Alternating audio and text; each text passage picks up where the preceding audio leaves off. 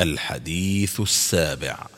عن ابن عباس رضي الله عنهما أن النبي صلى الله عليه وسلم قال أبغض الناس إلى الله ثلاثة ملحد في الحرم ومبتغ في الإسلام سنة الجاهلية ومطلب دم امرئ بغير حق ليهريق دمه.